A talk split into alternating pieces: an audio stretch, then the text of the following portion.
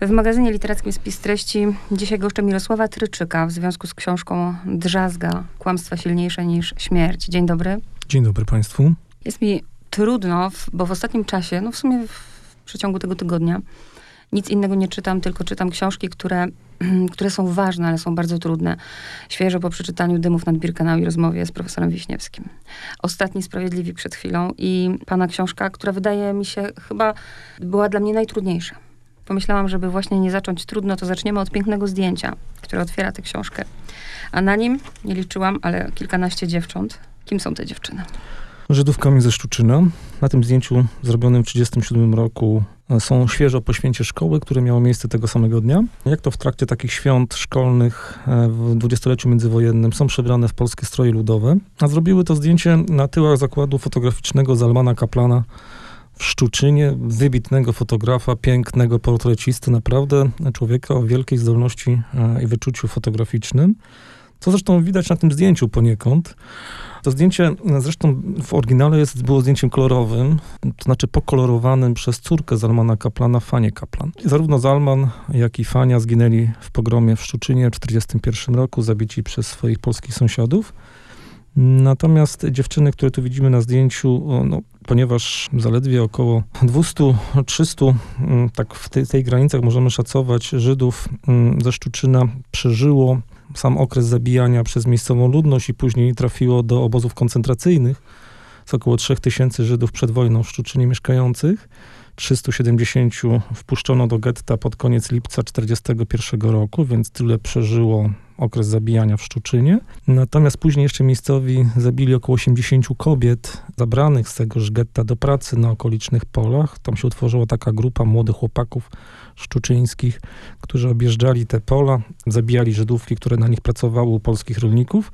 No więc można domniemywać, że około 300 mm, Żydów trafiło następnie do obozów koncentracyjnych już niemieckich, nazistowskich i zginęło. Przeżyły trzy dziewczyny. Generalnie masakrę w Szczuczynie i późniejszą zagładę w obozach.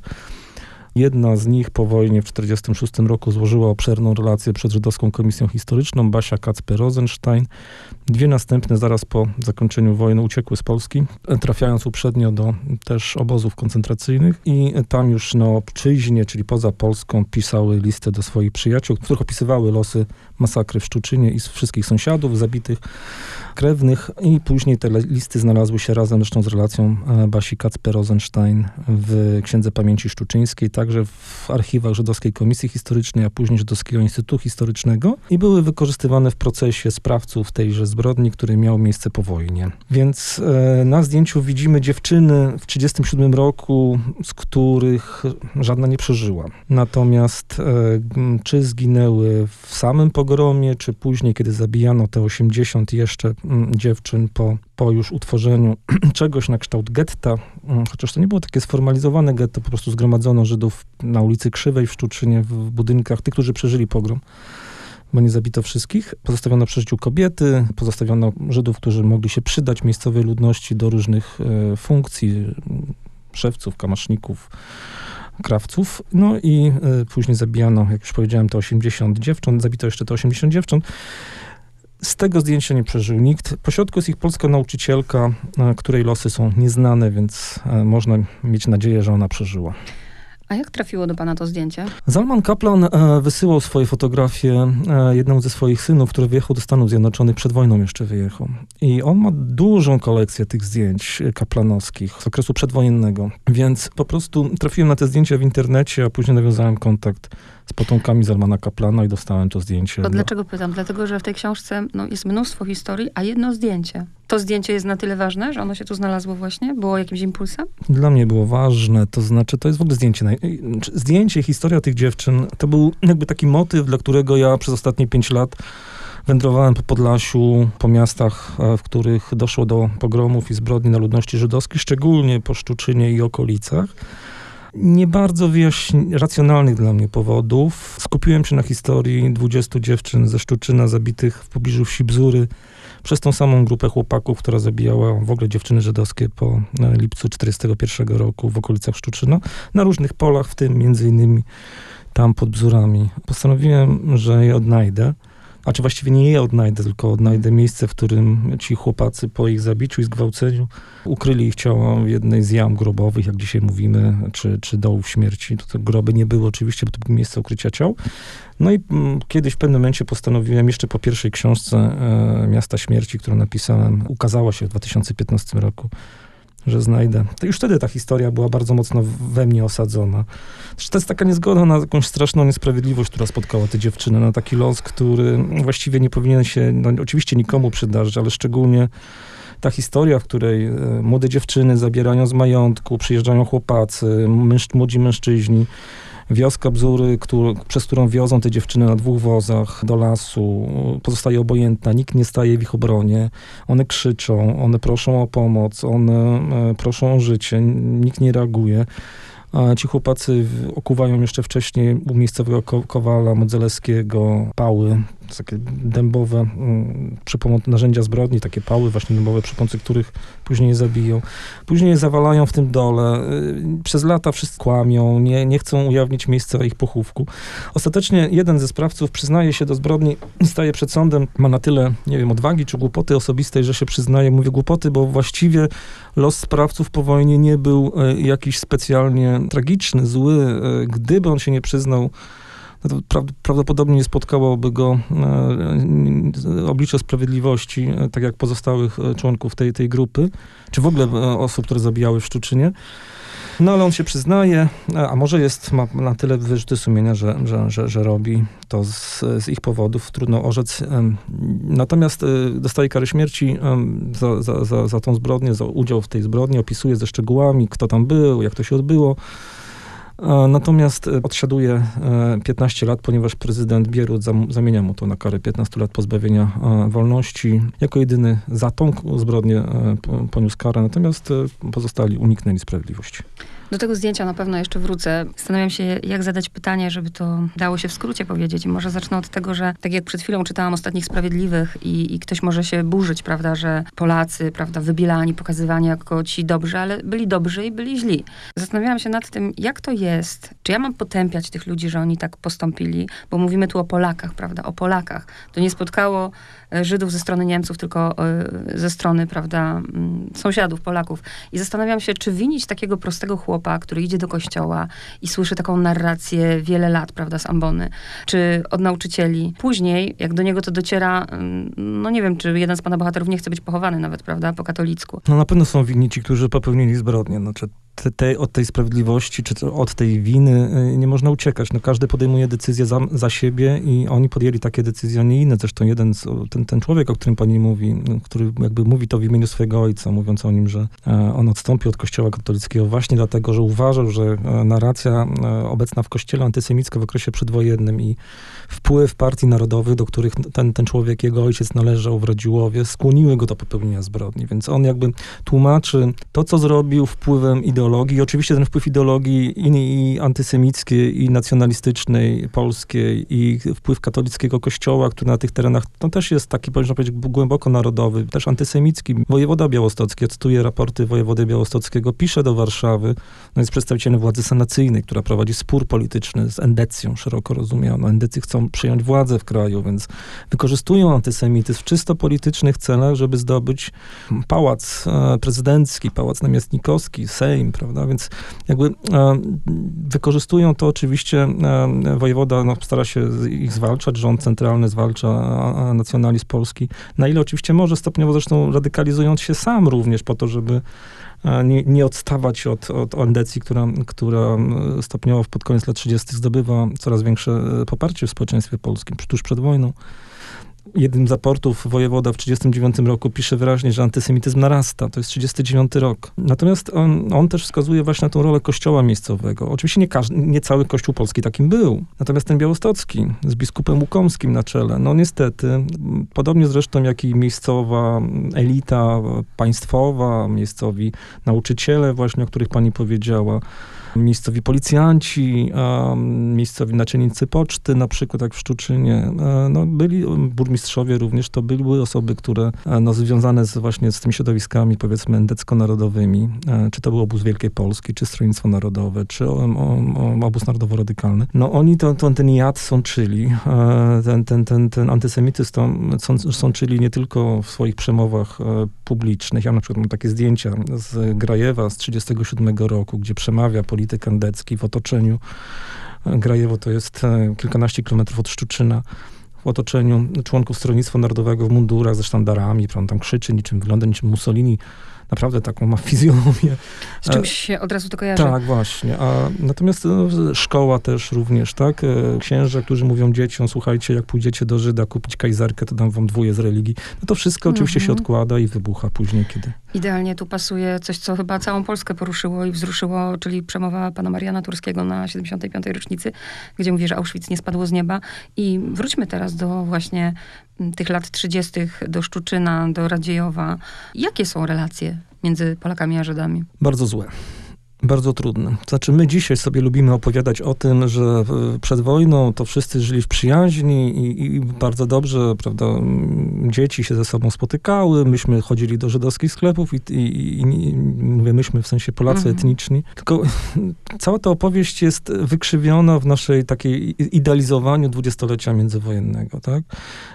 Jeśli byśmy ją w ogóle przyjęli za, za pewnik, za, za prawdę, no to nie bylibyśmy w stanie wyjaśnić tej erupcji przemocy, która nastąpiła w 1941 roku. Nic tego idylicznego obrazu nie potwierdza. Ani relacje świadków, ani właśnie takie raporty wojewody, który tam pisze w tych raportach, że jakaś psychoza ogarnęła tą młodzież katolicką. Ona jest tak przeniknięte ideami narodowymi, że to jakieś radykalne posunięcia długofalowe rządu, które, roz, co więcej, pisze, które rozwiążą sprawę żydowską. Pytanie, co ma w ogóle na myśli, ale no pewnie chodzi mu o jakiś rodzaj no, politycznego rozwiązania. Tak? No, pisze, pisze, pisze te swoje wnioski nie dlatego, że jest antysemitą, bo z tych jego raportów raczej wynika obraz całkiem przyzwoitego człowieka, tylko raczej dlatego, że jest głęboko zatroskany stanem społecznym, który obserwuje, o którym mu donoszą, donoszą służby. Kiedy w 1933 roku dochodzi do pierwszego pogromu w Radziłowie, w 1933 roku i ginie w jego wyniku czterech narodowców zastrzelonych przez policję, którzy za, za, bo zaatakowali stragany żydowskie, zaczęli bić Żydów pałami, zabili jedną Żydówkę, Hanę z Jedwabnego, rozbili jej głowę kłonicą, to on tam e, po pierwsze posyła policję, tak, więc po, państwo polskie staje w obronie e, ludności żydowskiej, ale z drugiej strony e, ono staje w obronie przeciwko narodowcom, którzy atakują, strzela do nich, zabija. A, a później, przed wojną, e, miejscowy ksiądz w Radziłowie urządza manifestacyjne uroczystości ku czci jednego z zastrzelonych pogromczyków. W czasie tego procesu zresztą prasa donosi, bo to są już jakby wycin wycinki, do których dotarłem z prasy z re regionu, też zresztą je cytuję. Prasa donosi, że w czasie tego procesu wypływa nawet tajna e, instrukcja obozu Wielkiej Polski, który wtedy jeszcze istnieje, później zostaje rozwiązany przez władze polskie, co też pokazuje, że one starały się walczyć z tym antysemityzmem przeklętym. Ta instrukcja obozu Wielkiej Polskiej nakazuje utrzymywać w stanie wrzenia kwestię żydowską, atakować e, po to, żeby oczywiście wykorzystać to wszystko politycznie. Takim jednym z e, kulminacyjnych momentów całej tych akcji antyżydowskich, które utrzymują się aż do 1939 roku, są obchody cudu nad Wisłą narodowcy organizują y, obchody, które są konkurencyjne wobec tych obchodów państwowych. Zwykle dzień wcześniej lub w tym samym dniu, co państwowe, tylko w innym, w innym momencie. Mamy pewne takie reminiscencje z sytuacjami, przykład marszy w Warszawie, które odbywają się niejako w kontrze do tych oficjalnych, państwowych marszy y, Święto Niepodległości, prawda? One jakby były tworzone w zastępstwie państwa, które próbowało ten święto niepodległości świętować. To samo robią, a właściwie wcześniej e, robią narodowcy w okresie międzywojennym. Oni starają się zastępować właśnie państwo, organizując jakieś uroczystości, które są w kontrze do niego, organizują swoje własne straże, które mają zastępować policję. Policja oczywiście z nimi walczy, aresztuje, stara się przeciwdziałać e, tym na przykład e, obchodom cudu nad Wisłą, które są obchodami kontrującymi obchody państwowe, ale nie udaje się. One wszystkie kończą się zamieszkami antyżydowskimi. Żydzi uciekają do miast ze wsi w tym okresie na Białostoczyźnie uciekają wszędzie tam do tych większych ośrodków miejskich, gdzie czują się po prostu bezpiecznie. Też następuje jakby skierowanie się ludności żydowskiej w stronę partii lewicowych, bo one są an, anty, antysemickie, czyli zwalczają antysemityzm. No to wszystko razem wrze, wrze, wrze, aż do 1939 roku, kiedy nagle państwo polskie się rozpada, zaczyna brakować policji, a i sama policja, policjanci niektórzy okazują się też głęboko antysemiccy. I później, kiedy przychodzi e, ofensywa niemiecka w 1941 roku i przechodzi przez te tereny, Sowieci uciekają, Niemcy jeszcze nie ustanawiają swojej władzy, no bo ich to kompletnie nie interesuje, jaki jest posterunek w Radziłowie czy w Szczuczynie. Trwa ofensywa na Rosję, pierwsze, pierwsze tygodnie i miesiące tej ofensywy, a Radziłów czy Szczuczyn to nie są strategicznie ważne miasteczka, w których trzeba garnizon trzymać. Ta książka, dla mnie przynajmniej, to jest reportaż, dopowiem słuchaczom, jest bardziej o tym, co się dzieje dzisiaj.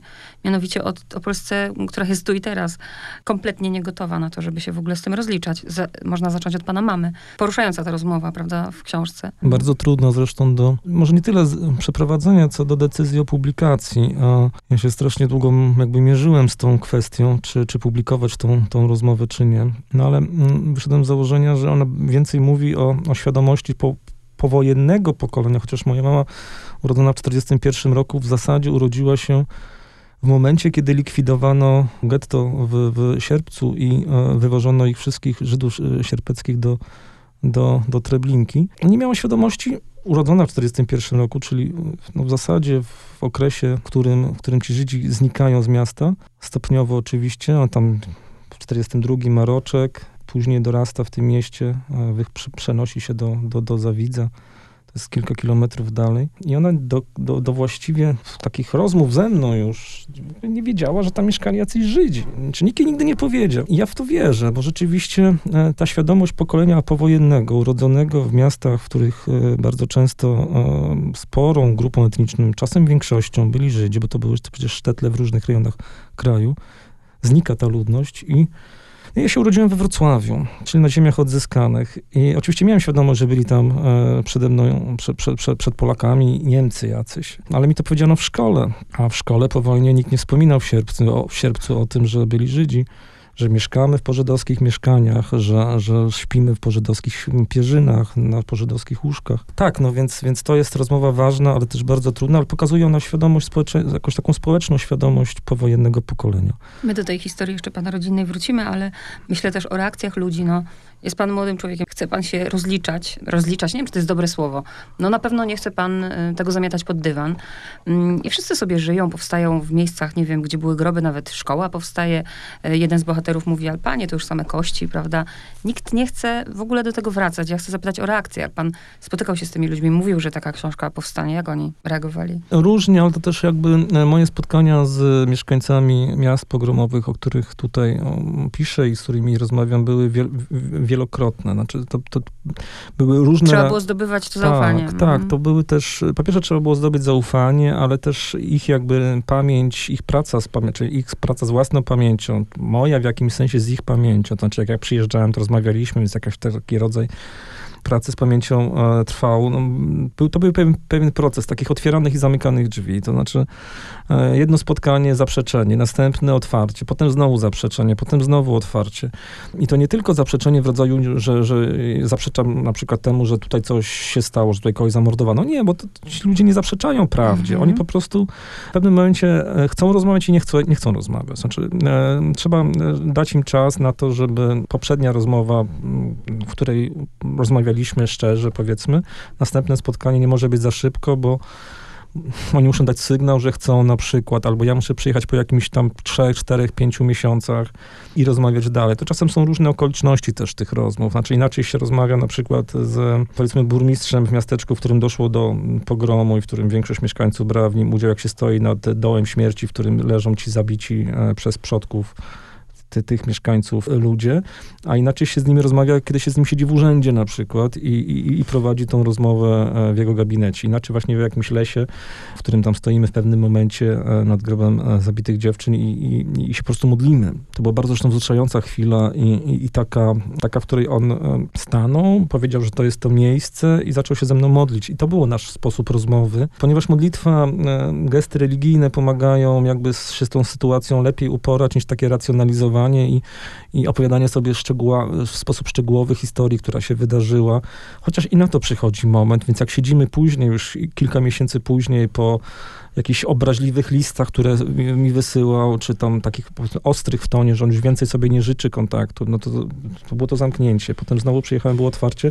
Siedzimy w, u niego w gabinecie i rozmawiamy o tym, a już wtedy ze spokojem, z, z, z, ze szczegółami o tym, gdzie ciała zna, znajdowano przez ileś tam ostatnich lat, no, burmistrz Szczuczyna, gdzie, o tym, co mówiła jego babcia, w jaki sposób ona mu przekazała tą historię e, o, o, o pogromie, o tym w ogóle, jak się przekazuje prawdę o, o zbrodniach w, rodzi, w rodzinach szczuczyńskich. Także trzeba przejść przez las, potem trzeba przeżyć złość, e, wyparcie, gniew, a potem dopiero trafić na moment, w którym ta racjonalizacja następuje a, i pewna szczerość, i pewien pewien żal i pewien, pewna też taka złość pozytywna, bo ta, ta rozmowa kończy się czymś wielkim. To znaczy burmistrz w pewnym momencie mówi, że no my nie jesteśmy w stanie jakby naprawić tej sytuacji, mm choćbyśmy tam nawet zbudowali Złoty Pałac, to i tak tego niczego nie zmieni, ale mamy pewne obowiązki wobec pochowanych tam ludzi i te obowiązki musimy wypełniać. Oczywiście później znowu następuje zamknięcie, więc te obowiązki nie zostają dopełnione tak, jak on deklaruje, prawda, wcześniej. Więc to jest pewien proces, on trwa, ta książka mam nadzieję, że, że w tym procesie pomoże ponieważ ona trochę nie daje już jakby pola do zbyt wielkiej ilości kłamstw, które można by dalej opowiadać. Ja mam nadzieję, że ponieważ staram się opowiedzieć historię e, zbrodni, która wydarzyła się 79 lat temu, ale wszystkich późniejszych również wydarzeń w społecznościach, o których piszę, w rodzinach, o których piszę. I to tak ze szczegółami, tak właściwie do kości, do, mhm. a, do, do, do bólu. No to mam też nadzieję, że te, oczywiście nie, robię tego sam, robię to wespół z nimi, a właśnie opisuję nasz sposób dochodzenia do tej prawdy. No to mam nadzieję, że nie daje jakby pola do, do, do dalszych zaprzeczeń i, i negacji, ale nie wiem, jak to się skończy. Zobaczymy. A zanim rodzina na to, jak sobie, czy radzi, to też złe słowo, może jakie są reakcje, żeby, bo przecież tu nie chodzi o to, żeby odkupić winę, tylko że, żeby przyznać, że tak było. Ksiądz Lemański, który sukcesywnie, prawda, kładzie te tabliczki i one znikają. Tylko dlaczego nie chcą właśnie? Choćby, bo tu nie chodzi o to, że ktoś ma ponosić karę, przecież oni nie mają się czego bać dzisiaj. Ksiądz Lemański w ogóle robi świetną e, robotę e, i olbrzymi szacunek dla jego pracy, wielkiej, wspaniałej, takiej nieugiętej. On rzeczywiście jeździ tam od lat do tych miejscowości i e, przy każdej rocznicy, przy każdej okazji z grupą e, katolików Polaków, e, ludzi dobrej woli, którzy jeżdżą tam razem z nim, e, tą pracę wykonuje. To jest taka praca oddolna, cicha, bez szelestu fleszy i jakichś kamer specjalnie. Natomiast e, oczywiście jest oskarżany o to, że tam się pojawia z mediami, ale to jest bardzo sporadyczne. Natomiast ja rozumiem, znaczy ja staram się też jakby, ponieważ ja jestem stamtąd, znaczy ja jakby wchodzę w tą rolę, właściwie to, to, jest moja przeszłość, tak? Rozumiem tych ludzi, to znaczy nie można powiedzieć prawdy, mówiąc wprost. Znaczy prawda jest zbyt straszna, znaczy trzeba by przyznać, że w, w takim Radziłowie jedna trzecia sąsiadów spaliła dwie trzecie sąsiadów, spaliła ich dzieci, zabiła ich e, żony, córki. Jak to przyznać? No przecież to jest niemożliwe. Um, ale przecież to pokolenie już nie ma z tym nic wspólnego. No tak, ale to jest, znaczy wyparcie, kłamstwo jest najprostszym mechanizmem mhm. obronnym w sytuacji, w której e, właściwie wszystko inne nie tyle zawodzi, tylko tego wszystkiego innego nie ma. Proszę zauważyć, że po książce Grossa w Jedwabnym, w Rodziołej, w Wąsoszu, Szczuczynie zostawiono tych ludzi zupełnie samym, samym sobie. Znaczy, książka była oczywiście niezmiernie ważna, była bardzo potrzebna i wielka dyskusja, która przetoczyła się w mediach ogólnopolskich, prawda? warszawskich, bardzo takich nobliwych tygodnikach, wielu profesorów zabrało głos. Świetnie, tylko zabrakło tej pracy z ludźmi, którzy zostali w miejscowościach, e, o których ta dyskusja się toczyła. Ich zostawiono samym sobie, ich napiętnowano. Dzisiaj młode pokolenie, które, wie, no, cóż ono ma wspólnego ze zbrodnią? No nic, ale jak mówi w urzędzie, podając tam swoje miejsce urodzenia, że pochodzi z Jedwabnego i słyszy takie, aha, to tam, gdzie Żydów paliliście, no to już nie mówi, tak? Musi uciekać do Berlina na przykład, żeby jakoś zerwać ze swoją przeszłością albo do Białego Stoku, a jak jest w, Białym Stoku, czy tam w Łomży, w Techniku, no to nie mówi, że jest z Jedwabnego, tylko że jest z Łomży, czy, czy z Białego Stoku. To jest historia jednego z bohaterów, Mhm. prawda, który opowiada o tym, jak dorastał w Jedwabnym. Ale jeśli zdarza się ktoś, kto jest na to gotowy, jak młoda studentka pisząca pracę magisterską, to okazuje się, że to zakłamanie jest na wyższym szczeblu.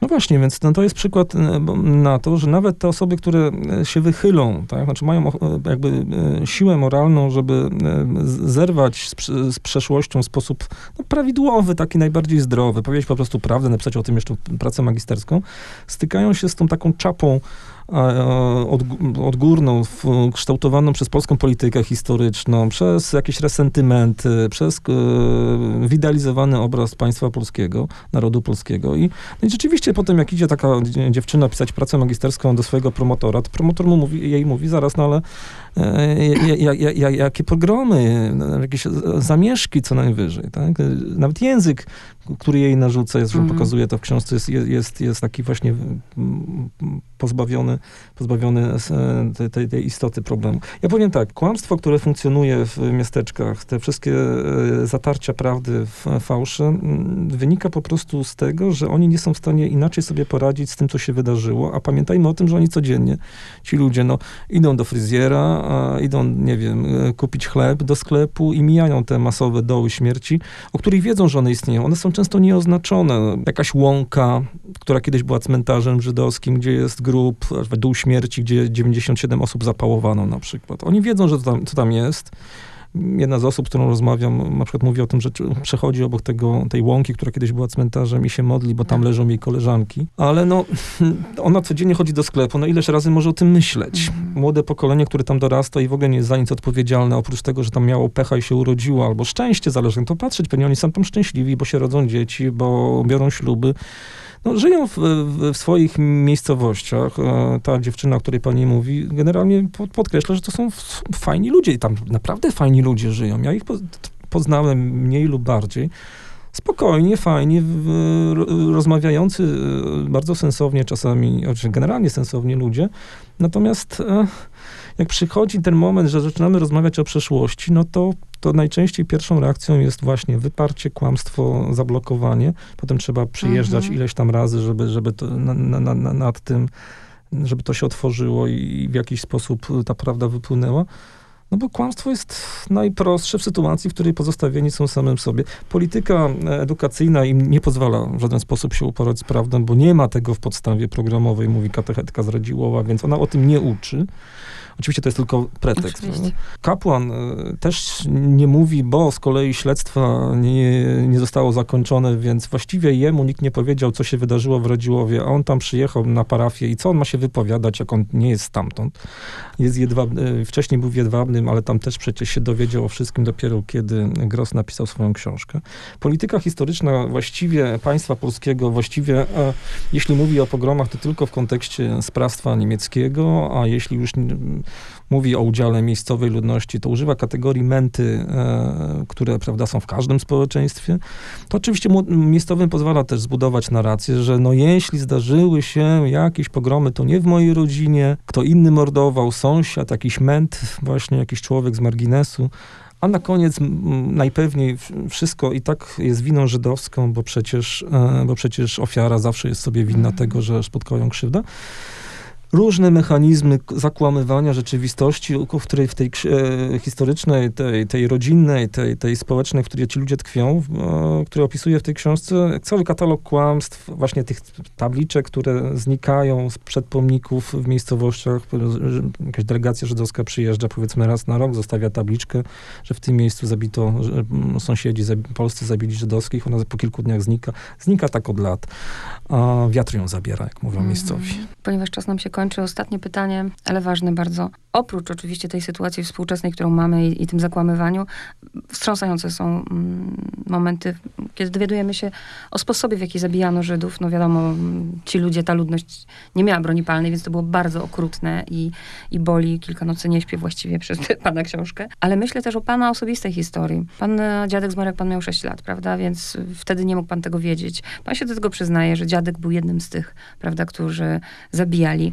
I dwa pytania. Jak pana rodzina na to zareagowała, że pan chce o tym mówić? A dwa, jak z tą miłością jest do dziadka? Czy da się kochać dziadka, jak się wie o takim czymś? Pewnie, że się da. To się ze sobą nie wyklucza, bo e, to mm, po- pierwsze, ja całe życie się z tym zmagam, z tą, z tą historią, więc mam ją już tak dość dobrze przepracowaną i, i, i, i zracjonalizowaną i obejrzaną z każdej możliwej strony. Wiele myślałem o problemie winy, którą o, często zresztą ci moi rozmówcy pytają, czy garby się, prze, dziadków się, się, się dziedziczy. Nie dziedziczy się. To znaczy, e, no, winę można rozpatrywać w kategoriach, nie wiem, e, teologicznych i mówić o, o winie, która wynika z grzechu pierworodnego, no ale czy ktoś dziedziczy, prawda? wszystkie pokolenia dziedziczą winę pierwszych rodziców.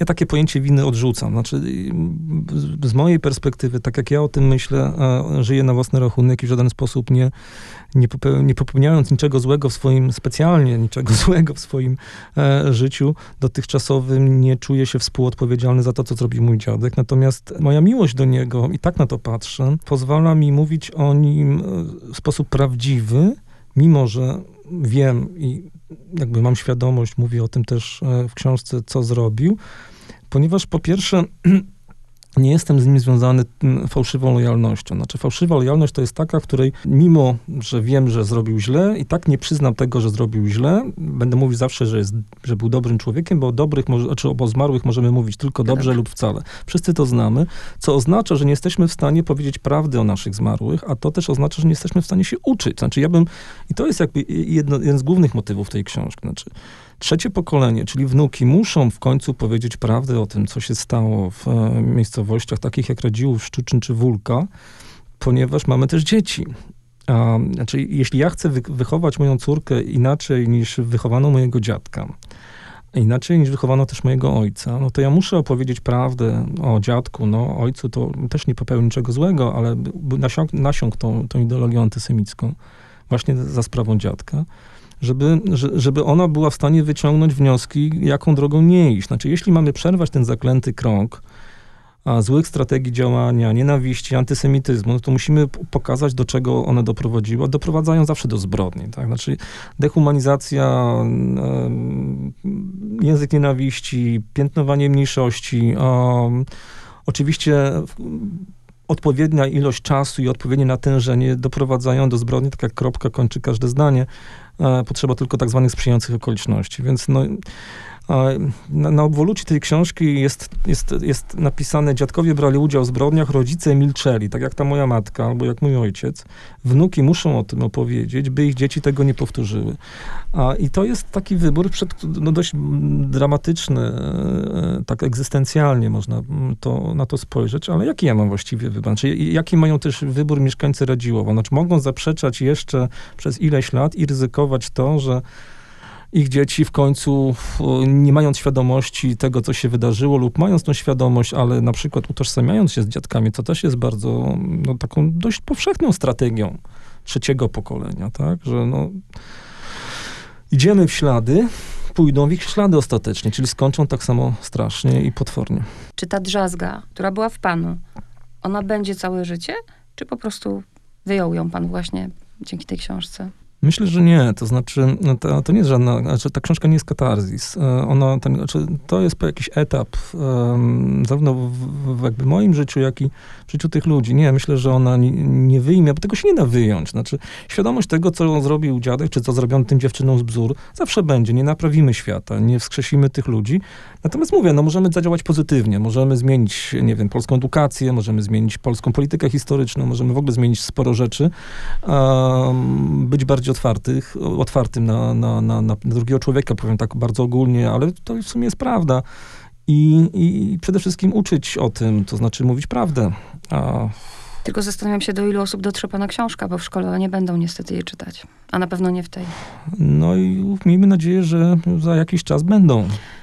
I tym optymistycznym akcentem kończymy. Mirosław Tryczyk, dziękuję. Dziękuję bardzo.